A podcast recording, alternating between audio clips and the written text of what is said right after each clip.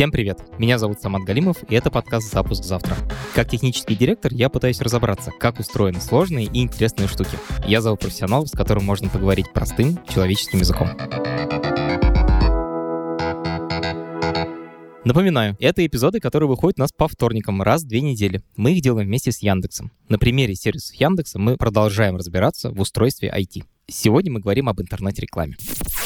Вы все наверняка ищете в Яндексе или в Гугле, постите фотки в Инстаграме или листайте ленту в Фейсбук. При этом мы ни копейки за эти сервисы не платим. Параллельно с этим мы любим в этом подкасте рассуждать, как классно быть сегодня программистом. Работаешь в прекрасном офисе, тебе платят огромную зарплату, и компания стоит миллиарды $. За чей счет весь этот банкет, раз мы не платим денег? Оказывается, что все это оплачивается интернет-рекламой. Вообще реклама — это двигатель практически всего интернета. Это область, в которой нужно как-то подружить интересы 3 разных категорий пользователей. Во-первых, мы с вами, мы видим рекламу и, наверное, хотим ее видеть поменьше. Во-вторых, рекламодатели, они хотят побольше нам всего продать. И в-третьих, это владельцы сайтов, которые хотят на всем этом заработать. Вот как все это поженить вместе, нам сегодня расскажут ребята из рекламных технологий Яндекса.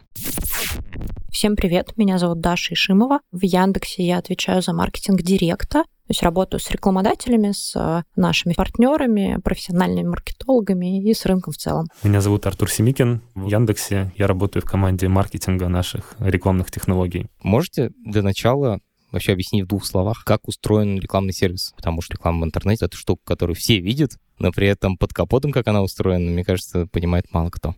В целом, когда мы говорим про рекламу в интернете, можно ее разложить на 4 основных игроков, которые в этой во всей движухе участвуют. Первое — это пользователь, живет в интернете, ходит по каким-то сайтам, что-то там делает. Второе — это площадки, по которым он ходит. Это те самые сайты, поисковые системы, прогнозы погоды. Третье — это рекламодатель, у которого есть интерес пользователям показать эту рекламу. И есть рекламная система, рекламная площадка, которая как раз связывает вот этих пользователей, площадки и рекламодателей. И выступает таким хабом. Очень понятное разделение. Спасибо большое, Артур. Вы для себя разделяете весь интернет и внутренние сервисы Яндекса как такие 2 разные площадки? Или нет большой разницы для вас? Всю контекстную рекламу можно поделить на 2 больших блока. Это поисковая и сетевая. Поисковая реклама показывается на ресурсе Яндекса, на поиске Яндекса. Поэтому в каком-то плане для нас есть вот это разделение. А в сетевой рекламе уже участвуют и прогнозы погоды Яндекса, и Гисметео, и всякие другие сайты. Вот ты сказал, что есть много разных площадок.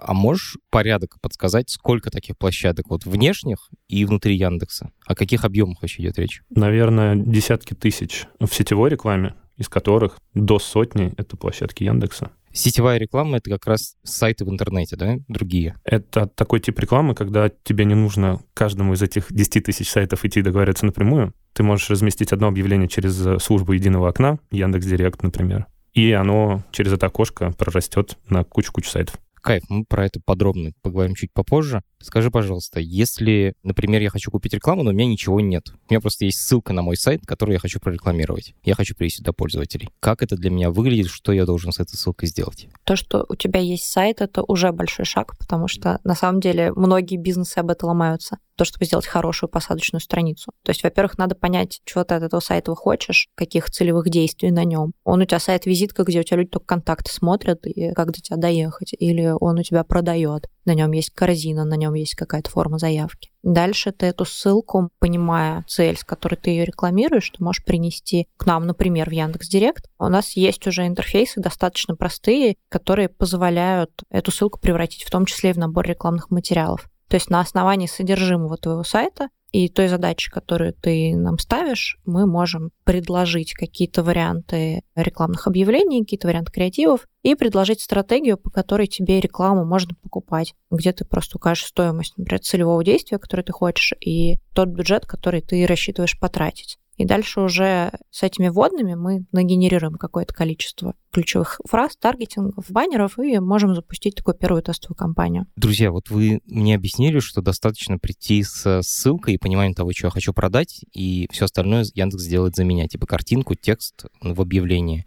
Это вообще рабочая схема, просто в моем понимании реклама — это такая штука, в которой должна быть душа, я не знаю. Нужно придумать хлесткую фразу. Насколько такое автоматически сгенерированное объявление будет эффективным? Во-первых, зависит довольно сильно от механики показа, механики взаимодействия с пользователем, его вообще интента в данный момент, его запроса, насколько она должна быть условно такой хлёсткой, как ты выразился, или наоборот, она должна в лоб повторять вот ровно то, что он спросил. На поиске лучше работает второе. И, во-вторых, вот эта автогенерация, про которую я говорю, понятно, что она не покроет 100% ситуации, но она в любом случае на этом первом шаге дает тебе референс, как это может выглядеть, что тебе дальше делать. Мы тебе предлагаем некий набор картинок, которые нашли у тебя на сайте, и ты их почему-то выбрал, и они почему-то отражают твой товар, потому что мы не совсем из головы выдумываем эти картинки, мы майним с сайта то, что может подойти по размерам и по смыслу, и дальше тебе говорим, смотри, ты можешь выбрать вот из этих 10 или 5 картинок. У тебя может быть примерно такой заголовок и такой текст, ты, в общем, волен его поправить. Но мы все равно снимаем с тебя на этих шагах довольно большую часть рутинной работы руками, потому что мы можем предложить 5-10 заголовков, текстов, картинок, а дальше мы скомбинируем из них много рекламы.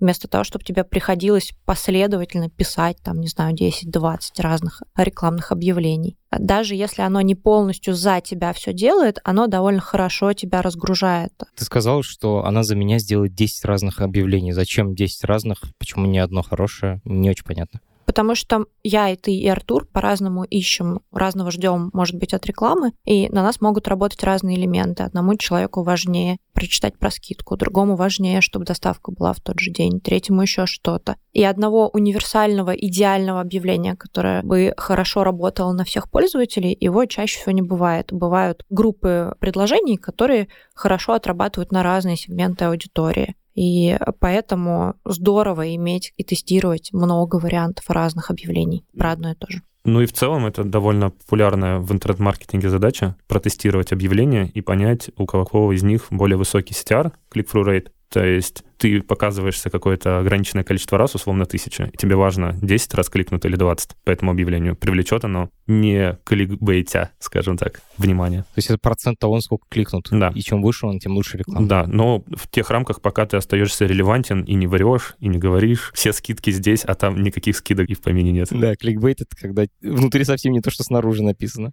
А какой средний процент людей кликают на рекламу из тех, кто увидели? Тут зависит, во-первых, от типа рекламы, это поисковая или сетевая. Когда человек задает в поиске какой-то запрос, и ему показывается объявление, там будет выше кликабельность. А когда человек заходит на какой-то сайт, прочитает погоду и сбоку другое объявление, то тут будет кликабельность меньше. Во-вторых, например, на поиске это зависит от типа запросов. Если ты разместил объявление студии либо-либо по запросам про студию либо-либо, на него будут кликать с очень большой вероятностью, потому что человек уж точно искал и нашел то, что хотел. Если ты разместил объявление «студия подкастов» по запросу «студия подкастов», и там «студия подкастов X», Y и либо-либо, то там уже вероятность падает. Вопрос, как ты привлек его в своем объявлении. В студии про либо-либо ты сказал, что удобное расположение, хорошие цены, а студия подкастов X рассказала про то, что у них записывался сам тот самый человек. И пользователя это привлекло, например, больше. То есть у тебя возникает такая конкуренция. Ну, то есть какого-то среднего процента нет? Скорее нет. Понятно, что если человек пришел что-то покупать, и ему показывается и реклама, и органика про то, как это купить, то дальше это на любой странице, не только на нашем поиске, это довольно стандартная история. Клики по ответам распределяются сверху вниз по убыванию. Ну, то есть он с очень большой вероятностью кликнет на первое, с чуть меньшей вероятностью на второе и так далее, вниз, вниз, вниз. Поэтому нам так важно учитывать релевантность объявлений и качество рекламодателей, когда мы распределяем вот эту рекламу по позициям. С одной стороны, она в любом случае получит сколько-то трафика, потому что, ну, так мышление у людей устроено, они пойдут сначала в то, что выше. С другой стороны, очень важно его в этот момент не разочаровать и предложить ему самое лучшее из того, что он мог найти в ответ на свой запрос. Расскажите, как система считает клики? Как понять, что человек кликнул по рекламе? Смотри, баннер — это сущность, в которой у нас есть внутри трекинговая ссылка наша собственная, и все, условно, тапы по баннеру мы считаем. Дальше делаем следующее. Мы считаем неправильным списывать больше, чем за один клик. Если, будучи одним и тем же человеком, нажал сразу на там 2-3 ссылки по баннеру, и у тебя в соседних окнах что-то пооткрывалось, и мы их склеиваем. потом мы еще смотрим, был ли быстрый отказ. Ну, то есть если ты кликнул и сразу же закрыл это окно, мы такой клик тоже не считаем, потому что, ну, мало ли, куда ты случайно жамкнул. Нам хочется в этом месте осознанного действия. Мисклики мы не считаем, не учитываем. И дальше там есть несколько систем фильтрации, что ты не робот и что ты не мошенник. А все остальное считается кликом. То есть, на самом деле, клики ведут не сразу на сайт рекламодателя, а сначала ведут в вашу систему, а уже дальше она переводит человека на сайт рекламодателя. Ну, ты, на самом деле, можешь даже это по ссылке увидеть в какой-то момент. Кликая именно по рекламной ссылке, ты внутри URL видишь признаки нашей системы, редирект из директов. Окей, если вот представляю рекламу в поиске, как текстовые вот такие строчки, которые неотличимы практически от результатов поиска. Там только написано реклама таким сереньким шрифтом. В общем, иногда этого не замечаю. А я знаю, что еще реклама бывает в виде картинок и даже видео. С ними Яндекс работает или это какая-то отдельная штука, отдельная технология, в которой Яндекс не участвует? Работает. Реклама бывает в виде картинок, видео, смешанных всяких форматов интерактивных, с возможностью поиграть внутри баннера, с возможностью скачать что-то внутри баннера. Все это есть. То, что касается показов в сетях, там как раз большое количество разных площадок. Когда мы говорим о площадках, мы имеем в виду не только сайт, не только веб-версию даже этого сайта. Мы имеем в виду большое количество там мобильных поверхностей, приложений, видеоресурсов. И в зависимости от ресурса там очень сильно может различаться внешний вид и механика взаимодействия рекламы с пользователем. В случае видео это может быть там тот же преролл до видеоролика, до самого контента. Плюс еще можно добавить, что рекламу в интернете можно разделить на два больших блока. Это медийная охватная реклама и перформанс-реклама. На одном полюсе медийная охватная реклама, задача которой быть как раз вот такой хлесткой, запоминающейся, как ты упомянул в начале, и быть нацеленной в том числе на отложенный эффект. Мы сегодня тебе показали яркий баннер, какое-то запоминающееся видео, а через 3 месяца ты, не знаю, закашлял и вспомнил какой-то стишок про то, что если кашляешь, надо взять то-то, то-то, то-то, в аптеке такой-то. Реклама здесь должна быть запоминающейся. А есть на другом полюсе перформанс-реклама, которая как раз должна быть такой в лоб, как сказала Даша. Ты спрашиваешь там про велосипед, мы показываем тебе, вот, велосипеды здесь, либо ты искал в интернете до этого велосипед, и тебе показывается реклама, что велосипеды еще и здесь. И у такой рекламы довольно короткое расстояние между кликом и уже целевым действием, например, покупкой, корзиной. И это становится возможно засечь в системах веб-аналитики и от этого уже оптимизировать свою рекламу. Все люди так или иначе пользуются интернетом, и при этом рекламу свою я, наверное, хочу показать не всем, а только тем, кому она реально нужна. Например, если там продаю памперс, наверное, я их хочу продавать молодым родителям в первую очередь. Я могу как-то сделать так, чтобы мою рекламу видели только те, кому она реально потребуется? Да, безусловно. Смотри, есть несколько механик, как ты можешь дотягиваться до своей аудитории. Ты можешь описывать ее буквально запросами, по которым она ищет. Если человек явно ищет именно твой товар или твою категорию товаров, здесь не супер важно, там, кто он, если он готов это покупать. И есть еще огромное количество возможностей описать свою аудиторию именно характеристиками, ну, как ты выразился, молодой родитель, например. Собирать такие сегменты мы умеем благодаря там нейросетям, которые анализируют твое поведение в интернете и делают не только прямые выводы о том, что ты ищешь прямо сейчас, но и кто ты, какой ты. То, что можно довольно легко по нашим действиям в интернете понять, там, одни мы живем или с семьей, или с партнером, есть ли у нас животные, есть ли у нас машина, сколько и каких товаров мы покупаем, в каком ценовом сегменте мы в целом готовы тратить, где мы живем, где работаем, потому что довольно понятно это по адресам доставки нашим и адресам поездок. И вот из этих всех данных, из этой совокупности регулярной информации о тебе и того, как ты себя ведешь, можно довольно легко и довольно разнообразно собирать анонимные сегменты аудитории и дальше предоставлять такую возможность рекламодателю. Выбирать семейные признаки, выбирать пол, возраст, уровень дохода, категории интересов. Выбирать, опять же, гео какое-то узкое, не знаю, показывать вокруг вот этого бизнес-центра рекламу. Сочетая вот эти сегменты и экспериментируя с ними, ты как раз можешь дотянуться до своей целевой аудитории, минуя всю тебе неинтересную. Причем здесь, с одной стороны, у рекламодателя получается возможность более точного таргетирования, но и пользователи начинают видеть более релевантную для себя рекламу, которая им интересна, органична, несколько раз вы сказали слово «сегменты» и «таргетирование». Значит, таргетирование — это как раз настройка рекламы таким образом, чтобы она попадала только определенному сегменту людей. Вот реально, если я рекламодатель, то что я там могу выбрать? Вот ты упомянула там молодые родители, еще что-то. А сколько таких категорий? Ну, смотри, ты точно можешь выбирать все, что касается соцдема, то есть пола, возраста и дохода. Ну, доход мы скорее крупными категориями измеряем, там, условно, высокий, средний, вот так. Ты можешь выбирать категории интересов, они очень разнообразные. Это могут быть такие тематики, типа туризм, автомобили, недвижка, рукоделие, животные, есть, нет и так далее. То есть такие краткосрочные и долгосрочные интересы, про которые можно сделать вывод на основании того, какие сайты ты посещаешь, как ты себя ведешь, что ты ищешь и так далее. И ты можешь еще немножко пофильтровать по характеристикам самого человека, иногда вплоть до профессий, например, таксист. Мы по очевидным причинам хорошо понимаем, как можно вытащить. Потому что они зарегистрированы в системе Яндекс.Такси или что? Ну, типа того. Мы хорошо понимаем, какие у тебя есть группы устройств, потому что ты под ними, например, логинишься. А, то есть владельцы айфонов есть такая категория? Владельцы айфонов, владельцы андроидов, определенных операционных систем. То есть ты можешь выбирать из нескольких десятков категорий, вот так, но сочетая их по-разному, ну и гео я еще упоминала, ты можешь это еще приземлять на определенные довольно узкие геосегменты. Еще ты можешь вливать свои данные, на самом деле, в систему, что очень важно. Ты можешь приносить контакты из своей CRM. Ты имеешь в виду прямо контакты моих клиентов? Типа e-mail или еще что-нибудь такое? Да, это могут быть e-mail, телефоны или MAC-адреса еще в некоторых случаях, адреса устройств. Вот ты, например, не знаю, магазин косметики, у тебя есть программа лояльности, у тебя оставляют, чтобы оформить карточку, все эти контакты. Ты ведешь какую-то картотеку своих клиентов.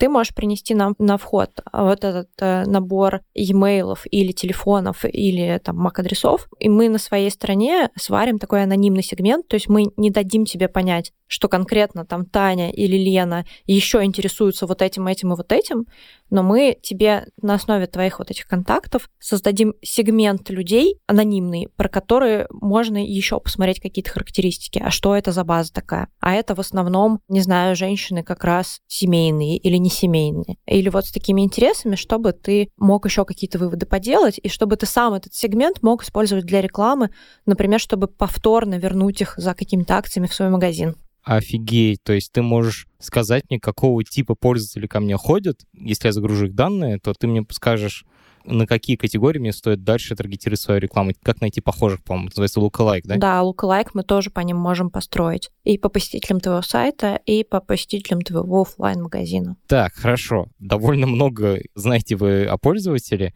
Как вы эту информацию собираете? Во-первых, у тебя есть набор запросов поисковых, что довольно очевидно, и по ним можно делать самые разные выводы, не только о том, какие товары ты ищешь, но и то вообще, кто ты, чем ты интересуешься. Ну, логично. Если я ищу туристическую палатку, то, наверное, я интересуюсь туризмом. Окей, понятно. Там есть всякие эвристики, которые позволяют случайный поиск отсекать от какого-то краткосрочного или долгосрочного интереса. То есть важен не только смысл запроса, но и важно, задаешь ли ты его с какой-то регулярностью. Mm-hmm. Я, например, тоже могу поискать туристическую палатку, потому что мы с кем-то разговариваем там, про туризм, и мне интересно стало, сколько это стоит. Но я не хожу в турпоходы. И отличить тебя от меня будет несложно по какому-то длинному тренду поведения. И нейросети довольно сильно помогают как раз построить прям портрет пользователя, отсеивая какие-то случайные действия от регулярных. Потом есть еще сайты, которые я посещаю, и на основании того, что это за сайты, какие статьи я там выбираю, как долго я вообще сижу в интернете, тоже можно делать дополнительные выводы. Плюс есть мои действия в приложениях и набор вообще приложений, ну, того же Яндекса, который я скачиваю. По ним тоже можно делать какие-то выводы. Есть мои поездки, есть мои заказы, адреса доставки, по которым можно делать вывод по времени, когда я туда заказываю, где я работаю, где я живу. Воу-воу-воу, подожди. Ты имеешь в виду, если я заказываю через Яндекс, или даже если это заказы на каких-то не принадлежащих Яндексу интернет-магазинах, например? Ну, мы не вездесущие, мы знаем не все, но по каким-то сигналам, опять же, ты можешь подключаться от определенного Wi-Fi несколько раз в день. Зная, где расположена эта точка, мы также можем делать какие-то выводы. У нас очень много разных сервисов, которые обладают этой информацией, которые присутствуют внутри твоей жизни. Много источников данных, объединяя которые все вместе, мы можем нейросетью довольно хорошо делать выводы. Ну и у большинства людей самые частые геоточки на картах, там в такси, в ежедневной жизни, это как раз дом и работа. А по времени присутствия их довольно хорошо можно разделять. А это уже поможет рекламодателям, которым важно вот этот геопризнак. Например, я фитнес-клуб, я хочу показывать рекламу тем, кто живет примерно в моем районе. А я кофейня, и я хочу показывать рекламу тем, кто примерно работает в моем районе. Знаешь, очень хочется пояснить для нетехнарей, как технически вы получаете информацию. Потому что вот если я пользуюсь сервисом Яндекса, например, такси или в поиске что-то еще, то очевидно, я как бы понятно всем, что когда я там заказываю такси, Яндекс узнает о том, какую точку я заказал. Это понятно. Но при этом, например, я знаю, что Яндекс также знает, на какие сайты я захожу в интернете, не обязательно на которых написано Яндекс. Вот как это устроено, можете на пальцах объяснить, пожалуйста? Ну, смотри, большинство этих сайтов имеют и устанавливают на себе сознательно, чтобы собирать информацию, чтобы анализировать как раз свою аудиторию, аналитический счетчик. В нашем случае это Яндекс.Метрика, и она позволяет довольно хорошо анализировать аудиторию, а значит, позволяет знать, кто на этом сайте был и что он там делал. Не в терминах Пети Иванов, а в терминах как раз вот анонимный Яндекс.ID пользователя, а это тот же пользователь, который еще ходил на 3 других сайта. И вот благодаря Яндекс.Метрике и сайты понимают лучше, кто их аудитория, и мы понимаем, какая аудитория посещает разные сайты. То есть у Яндекса есть сервис для владельцев сайтов, чтобы они лучше понимали, кто заходит на их сайт и когда еще на их сайт делает. Все так. Но при этом, когда этот сервис установили на сайт, то теперь Яндекс видит всех посетителей сайта напрямую уже. Да, это прописано в условно пользовательском соглашении метрики, и все про это знают. Скажи, пожалуйста, вот уведомления, которые про кукисы все время появляются, это вот про то же самое? Это они как раз помогают отслеживать меня на сайте? Не совсем, но да. По сути, сейчас по всяким новым правилам сайт про большую часть данных, которые он собирается отслеживать для себя, должен спрашивать у пользователя разрешения, поэтому появляются вот такие алерты. Но, по сути, когда ты даешь это разрешение, ты, да, делишься информацией о себе, которая помогает и сайту, и аналитической системе делать о тебе какие-то выводы. А я могу отказаться? Да, в этом и смысл этих уведомлений — не разрешать, не принимать. То есть в каком-то плане это запрос: можно ли мы тебя узнаем? И ты говоришь: да, узнавайте меня, что я ID 1234. А сколько людей отказываются делиться своей информацией? Есть же люди, которые специально там шифруются, разлогиниваются, сидят в режиме инкогнито в браузере, пишут в Яндекс и в другие поисковые системы с просьбой удалить себе данные. Это все зависит от какого-то личного порога принятия или непринятия того, что информация о тебе в целом почти наверняка есть в интернете. Я знаю, как устроена реклама в интернете, поэтому я почти всегда соглашаюсь. Ну вот тоже я почти всегда делюсь, потому что, честно говоря, мне кажется, что если у меня есть открытые соцсети, если у меня есть открытый какой-то паттерн поведения в интернете, и я нигде не сижу как раз в этом самом режиме инкогнито, радостно логинюсь со всех устройств, то какая разница, поделилась я с конкретным сайтом, там, своими куками или не поделилась, все равно есть где-то мой довольно подробный портрет. Это типа статистическая погрешность или это реальная проблема, то, что людям отказываются? Нет, ты знаешь, реальной проблемой в какой-то момент считалось скорее то, что люди массово используют бесплатный, в том числе пиратский контент, или то, что люди массово устанавливают там блокировщик реклам, и сайты из-за этого теряют доход. А вот сколько людей пытаются шифроваться, скорее нет. Люди в большинстве своем беспечны, я думаю, поскольку непонятно, в чем риск для тебя. И правда, он не особо-то и есть в том, что ты поделишься своими там куками. Мое предположение, что люди в большинстве своем разрешают, а не запрещают. Ты упомянул сейчас блокировщики рекламы, а я с удивлением обнаружил, что часть редакторов моего подкаста, с которым мы готовились к подкасту, вообще не знает о существовании такой программы. Это прекрасно. Слышу, рекламщик говорит. Это маленькая программка, которая встраивается в браузер и блокирует рекламу. То есть ты перестаешь видеть рекламу в интернете, как минимум баннерную. И вот мне всегда было интересно, какая доля людей сейчас знает о них и пользуется ими. Это реальная проблема? Слушай, есть прям исследования айбишные и еще нескольких внешних агентств. Есть исследования западного рынка, есть исследования российского рынка. И там процент в какой-то момент рос, и был явно больше 10, и это всякое обсуждалось. В том числе поэтому были приняты разные инициативы, и на российском рынке в том числе, чтобы создать регламент для такой не бесячей, не абьюзивной для пользователя рекламы.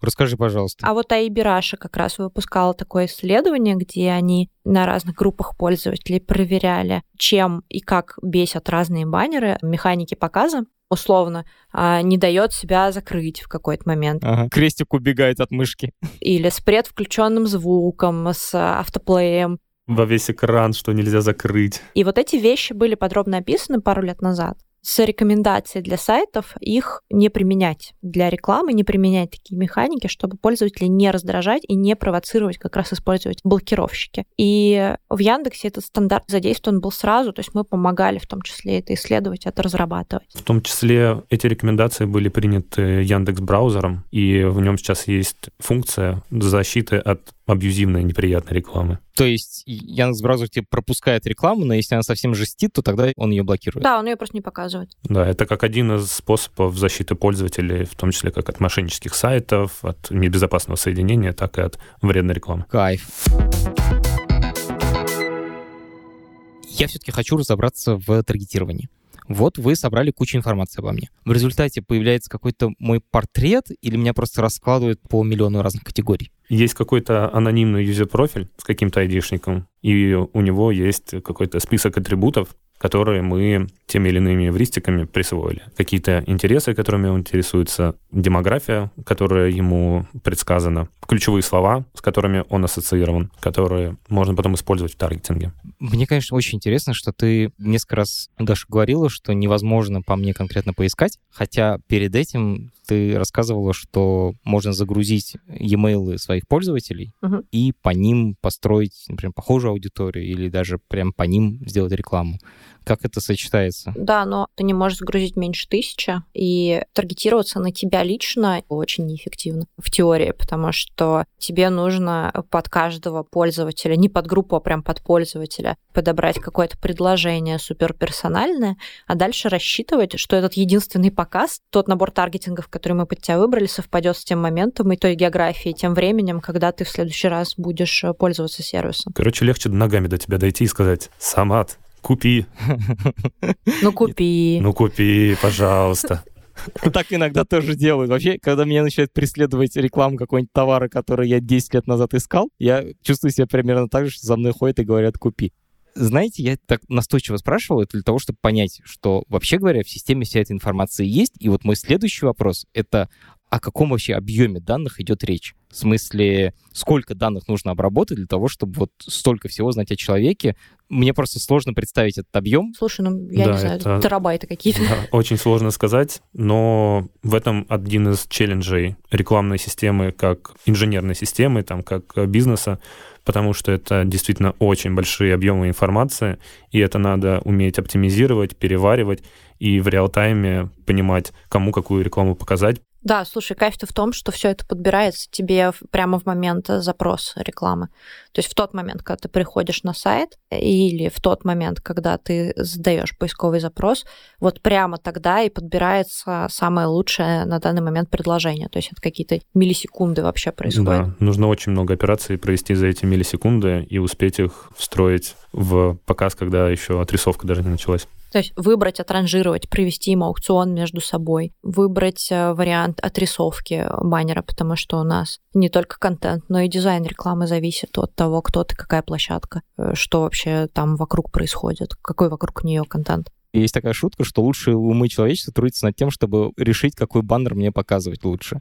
И это во многом, мне кажется, правда. На самом деле очень сложная, большая инженерная задача. Сколько людей у вас над этим работает? Больше 2000, если всех считать. Если считать разработку, то порядка 1000. Нифига себе! Мне кажется, больше, чем в поиске. Может быть, поменьше, но это да. Это большая очень система, потому что она состоит из очень-очень многих блоков, и над каждым из блоков будет трудиться там команда, не знаю, из 5 человек, и в сумме это выльется в такое большое количество людей. Ну да, любое внедрение для нас — это слаженная работа сразу многих команд, одни из которых программируют саму галку, как она выглядит для рекламодателя в интерфейсе, условно, выбор такого-то таргетинга. Другие программируют, как этот таргетинг взаимодействует с остальными условиями показа внутри аукциона, внутри нашей рекламной системы и к чему это приводит. Третьи рисуют показывающий код, который в итоге выведет баннер на площадке. Четвертые экспериментируют с разным сочетанием алгоритмов, условно, этого таргетинга и этого их развесовки, чтобы реклама показывалась как можно эффективнее. И любое внедрение для нас — это там 3-4-5 команд с разными внутренними релизами и с разными зонами ответственности, перед каждой из которых стоит довольно большой вызов. Сделать это быстро, сделать это более эффективно, чем раньше, проверить, что мы при этом пользователя не расстраиваем, и в долгосрочной перспективе он возвращается со следующими запросами. Это прям большая машина, она очень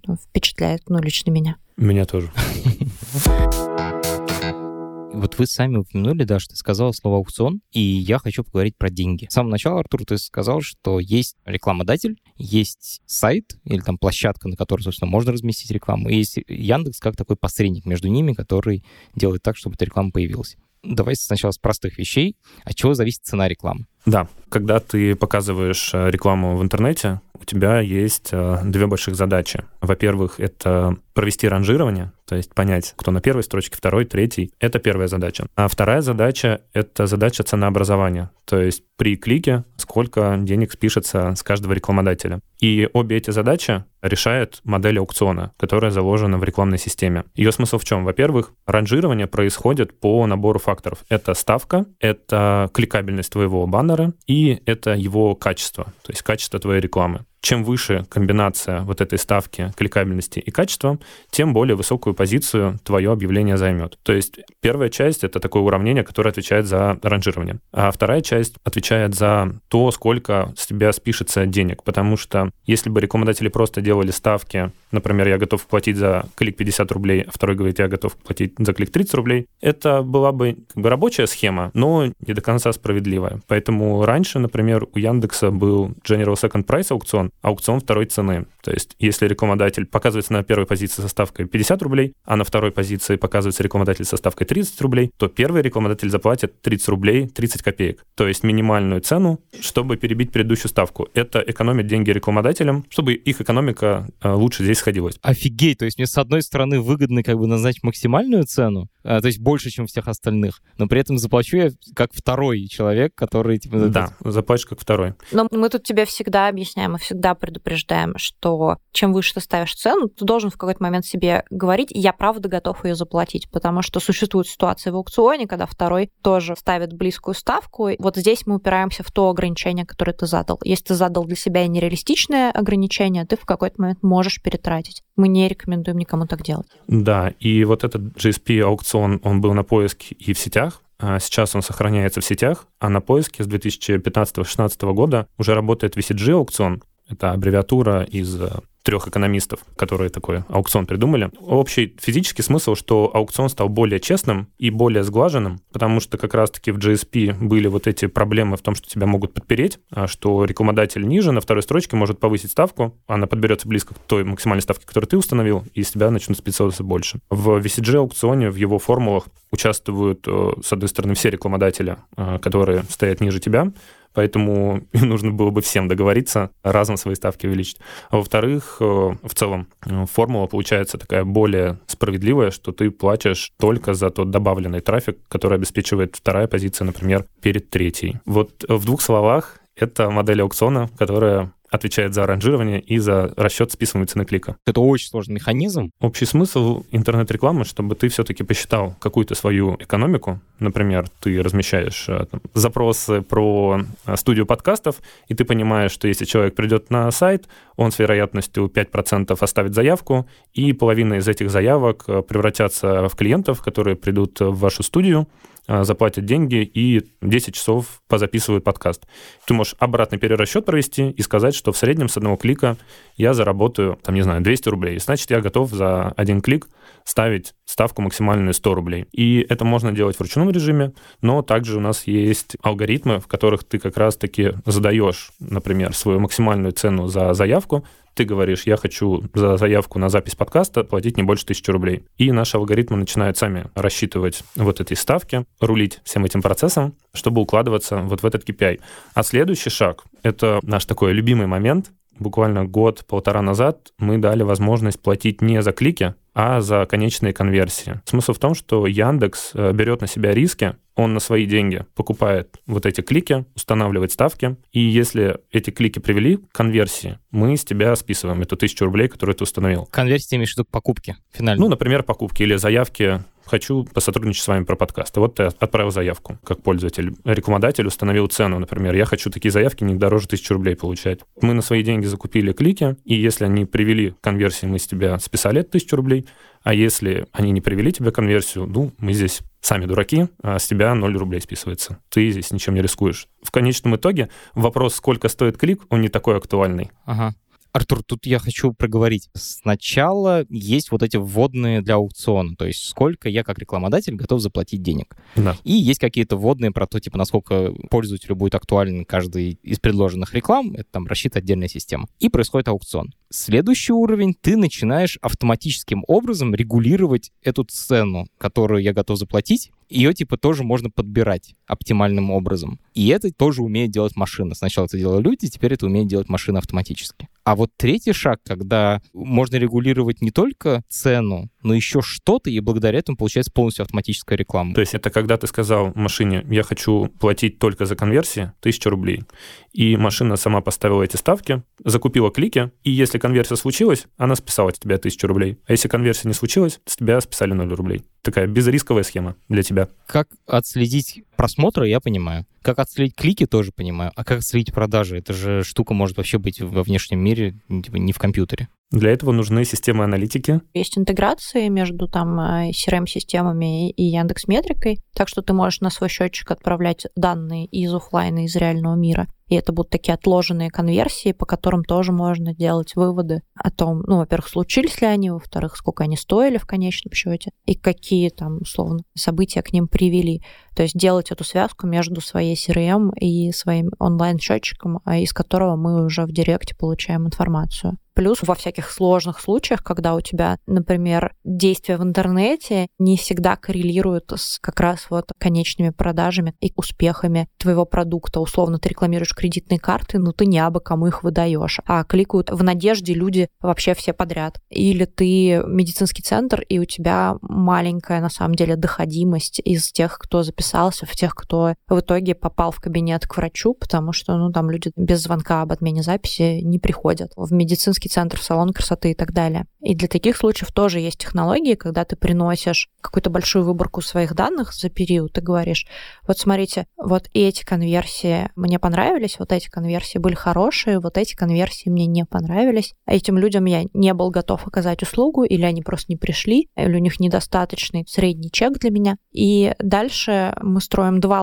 лайка, один по хорошим, второй по плохим, и первым начинаем показывать рекламу активнее, вторым... А вторым не показываем. Ну, типа того, да. Одним ставим повышающий приоритет, вторым понижающим, чтобы приводить тебе больше вот этих вот ценных конверсий. Так уже тоже можно. Обалдеть. Но это требует большой осознанности в работе со своими данными, со своей выборкой и довольно большого объема данных пока что. Я в свое время работал с рекламными системами руками. То есть я сейчас работаю в рекламных технологиях Яндекса, такой пианист, который попал на завод пианино. Мне все это дико интересно, потому что я на той стороне баррикад побывал. И когда мы работали с нашими рекламными кампаниями, мы всегда как раз старались получить большее количество данных, обучить вот эти конверсионные стратегии, потому что один раз обучив их, ты на такую иглу подсаживаешься, что вот так можно было не руками все это сидеть управлять, и вот эта рутинная работа снимается, и ты такой уже начинаешь работать над сайтом, над баннерами, над креативами. Офигенно. Я понимаю, что математики что-то придумали, какие-то формулы, их можно запрограммировать, но поражает меня другое. То, что каждый раз, когда я открываю сайт в интернете, за 1/100 долю секунды происходит вот этот аукцион, расчет. И сколько-то рекламодателей борются за то, чтобы показать рекламу лично мне. И это происходит каждый раз. Каждый раз, когда я открываю сайт, если там типа 4 баннера на сайте, то это происходит 4 раза при каждой загрузке страницы. И теперь становится ясно, зачем нужна 1000 инженеров супервысокооплачиваемых. Все так. Тут прикол в том, что как раз, чтобы построить успешную рекламную систему, тебе нужно все это делать на своей стороне, и чтобы пользователь об этом не задумывался. Тут в целом важно понимать, что Директ как рекламная система развивается в двух направлениях. Когда-то давно Директ — это была простая рекламная система. За 20 лет она усложнялась и превратилась в такой космолет, которым уже могли управлять только профессиональные маркетологи. Но параллельно с этим в рекламную систему пришло много малых бизнесов, которым нужно было проще. И они стали страдать. И у нас появилось два таких лагеря. Одни говорили, дайте нам больше кнопок, больше рычажков. И второй лагерь говорил, все очень сложно, ничего не понимаю. И как раз технологии развились до того уровня, что мы смогли для вот такой начинающей аудитории какие-то вещи оптимизировать, автоматизировать и помогать принимать те или иные решения. И сейчас часть функционала, она идет в большую автоматизацию упрощения, а часть функционала, наоборот, в усложнение. Ну да, чтобы ты понимал, у нас самый первый рекламный слоган вот 20 лет назад, в 2001-м, был «Реклама без посредников». И при этом у Директа довольно быстро вырос огромный профессиональный рынок вокруг него, людей, без которых ты как раз и не мог бы разобраться, а что вообще, как это покупать. И мы с этим рынком с удовольствием работаем. Вот партнеры, там, специалисты, которые рекламу качественно настраивают, это большая часть нашей аудитории, но это не вся наша аудитория, поэтому мы стараемся вот эти технологии развить до такой степени, чтобы у тебя была возможность нажать 3 кнопки и вообще не париться, что CTR, что это такое. Тут самая простая аналогия с беспилотным автомобилем. Для того, чтобы ты мог ездить без рук, под капотом должно быть очень много технологий. Вот так же и с рекламными системами. Вот мы с вами обсудили про то, как это выглядит для пользователя, про профили, про таргетирование, про то, какие форматы вообще есть. Потом обсудили про рекламодателя, тоже про таргетирование, про то, как цена определяется и вот это все. Теперь хочу про третий компонент — это рекламные площадки. Я так понимаю, это называется рекламная сеть Яндекса. Это когда владельцы сайтов вставляют у себя рекламу, которую крутит Яндекс. Вот как технически появляется эта реклама? Что для этого нужно делать владельцу сайта? Это похоже на то, как ты устанавливаешь счетчик метрики, ты точно так же на свой сайт встраиваешь код с рекламными блоками. И они могут быть разные. Ну, то есть есть разный код для разных типов рекламы, можно их комбинировать, можно комбинировать на своей площадке несколько рекламных систем в таком каскадном аукционе и настраивать, как вообще они будут торговаться. Там, не знаю, в этих рекламных блоках у меня только Яндекс, в этих только Гугл, в этих еще кто-то. Или у меня один рекламный блок, в котором торгуются поочередно вообще все рекламные системы, и мне прилетает самое-самое там дорогое, классное объявление, на котором я больше заработаю потенциально. Так тоже можно, существуют разные технологии монетизации. И в общем и целом ты вставляешь себе на сайт вот этот код рекламного блока, ты можешь через партнерский интерфейс понастраивать иногда его внешний вид. Тут тоже есть разные блоки. Они бывают так называемые нативные, когда ты прям хорошо встраиваешь рекламу в дизайн сайта. Не в смысле прячешь ее, а в смысле делаешь так, чтобы у тебя на супербелом, суперстильном сайте не вылетали красно-зеленые рекламные какие-то объявления. То есть задаешь некие условия внешнего вида рекламы, которая будет к тебе прилетать. А дальше все. Дальше мы, имея этот рекламный блок на твоем сайте и зная про твой сайт, про людей, которые туда приходят, просто каждый раз отправляем в него рекламу, которая в данный момент наиболее уместна и выиграла вот этот внутренний аукцион. Мне нужно платить за установку от этого рекламного места? Нет. Это делается, чтобы ты заработал. Мы делимся с тобой ценой клика. А пытаются владельцы сайтов обмануть как-то систему, например, накрутить клик или там, чтобы боты смотрели рекламу?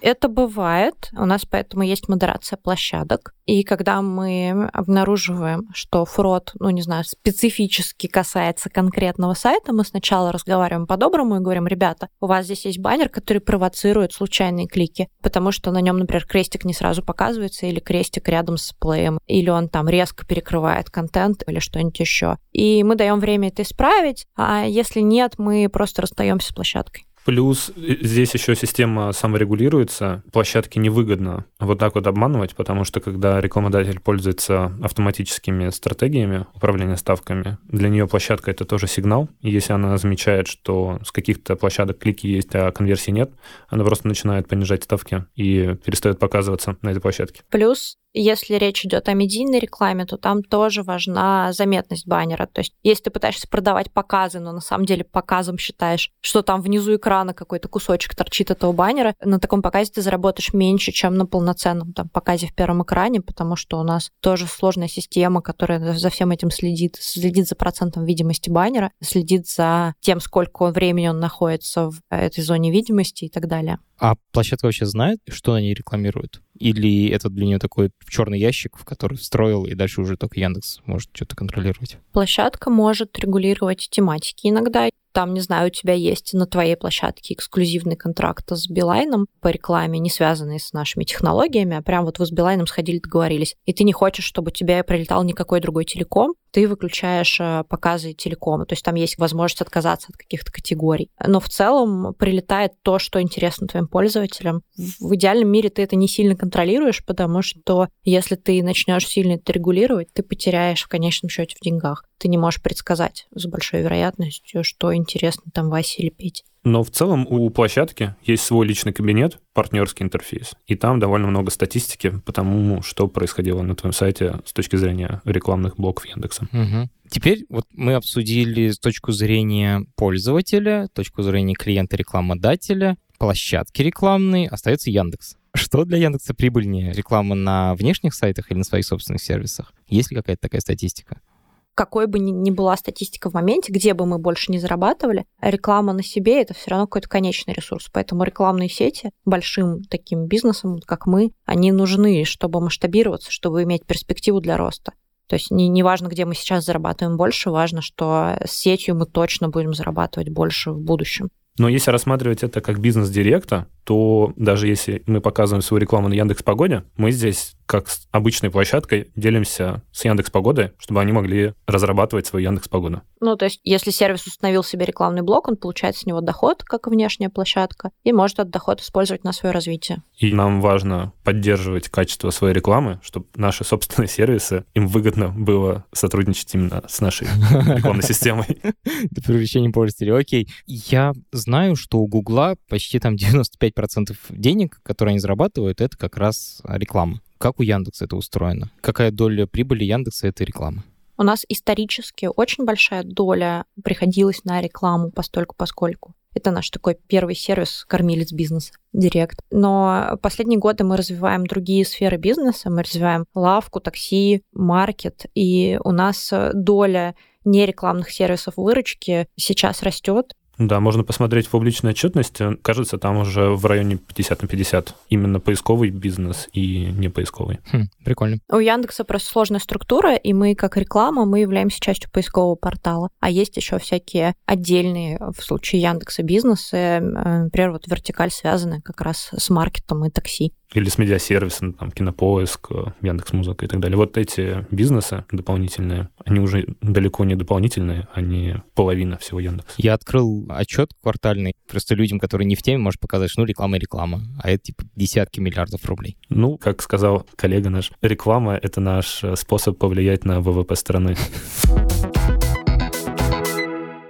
Я обычно, когда думаю об интернет-рекламе, вспоминаю Google и Facebook. То, что мы сейчас обсудили, то, что механика аукционов вот так работает, вот так. Это все одинаково у вас, у Facebook и Google, или есть какие-то важные отличия? Естественно, мы смотрим на всех своих конкурентов, и российских, и западных, когда что-то разрабатываем. В некоторых вещах они нас обгоняют. Некоторые мы считаем важными, внедряем первыми. Например, тот же самый VCG-аукцион, про который рассказывал Артур. Мы на поиске перешли на него первыми, очень этим гордимся. Оплата за конверсии была сразу более открытая опция, чем предлагал Google, потому что он на входе давал много ограничений. Ну, то есть мы постоянно сравниваемся, где-то кто-то кого-то обходит, где-то нюансы работы связаны с особенностями площадки, ну, то есть ты не можешь полностью повторять технологии, которые работают в социальных сетей, а они полностью не могут повторять технологии, которые работают на поиске, потому что это неприменимо в их случае. Ну и какой-то, да, чтобы у людей не взрывался мозг, когда они между разными рекламными системами переключаются, и видят абсолютно разные правила, разные интерфейсы, поэтому, с одной стороны, вот из-за такого удобства, а с другой стороны, из-за того, что какие-то практики оказываются объективно более удачными, лучшими, все рекламные системы там к некоторым вещам, к похожим приходят в ходе своих экспериментов. Опять же, есть всякие международные стандарты, учет показов, учет кликов и так далее, и удобно с ними интегрироваться, на них переходить, потому что у тебя получается, что рекламодатели получают везде подобное, могут это сравнивать между собой в своих каких-то аналитических системах, могут лучше, качественнее принимать решения. Если ты закрытая коробка, в которой все работает не так, как у других, то в какой-то момент тебе гораздо тяжелее продаваться. На рекламном рынке есть такие игроки, как верификаторы, то есть независимые компании, системы, которые говорят: был показ, был клик, отвечаю. Как устроен рынок? Типа есть Яндекс, Гугл и какая-то мелочь, которая занимает какую-то часть рынка, или есть еще несколько крупных игроков? Есть ВКонтакте плюс Одноклассники. Система называется MyTarget. Есть еще твои прямые продажи, в конце концов, и этим тоже многие площадки занимаются. Когда какую-то часть инвентаря они оставляют под сделку с крупным рекламодателем на каких-то особых условиях, а уже все остальное пытаются монетизировать через нас, через Google. В целом у тебя, с одной стороны, как у маркетолога в России, тебе нужно больше систем выучить, а с другой стороны, такая более здоровая конкуренция. Ну, классно, да, тебе все время кто-то предлагает больше, предлагают разное, предлагают тестировать новое. Всегда есть откуда получить дополнительные лиды. Если я российский бизнес, что мне в России выгоднее использовать? Яндекс или Гугл рекламу? Тебе выгоднее экспериментировать. Интернет-маркетинг очень заточен под то, чтобы ты пробовал разное, экспериментировал, сравнивал и смотрел, что тебя приводит конкретно твоему бизнесу больше и по какой цене, потому что всегда есть какие-то особенности площадки, особенности аудитории, особенности твоего бизнеса. Класс. Финальный вопрос.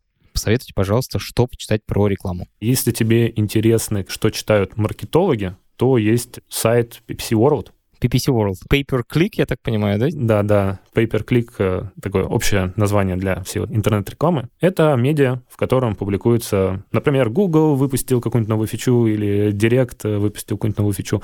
Есть сколько-то профессиональных СМИ, но есть более попсовые, как VC.ru, есть более узкоспециализированные, как состав на таком, скорее, e-commerce.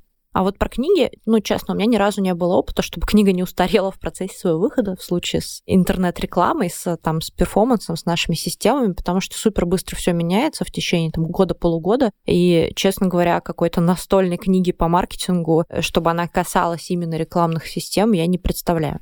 Спасибо вам большое. Ссылки на PPC World я оставлю в описании к этому эпизоду.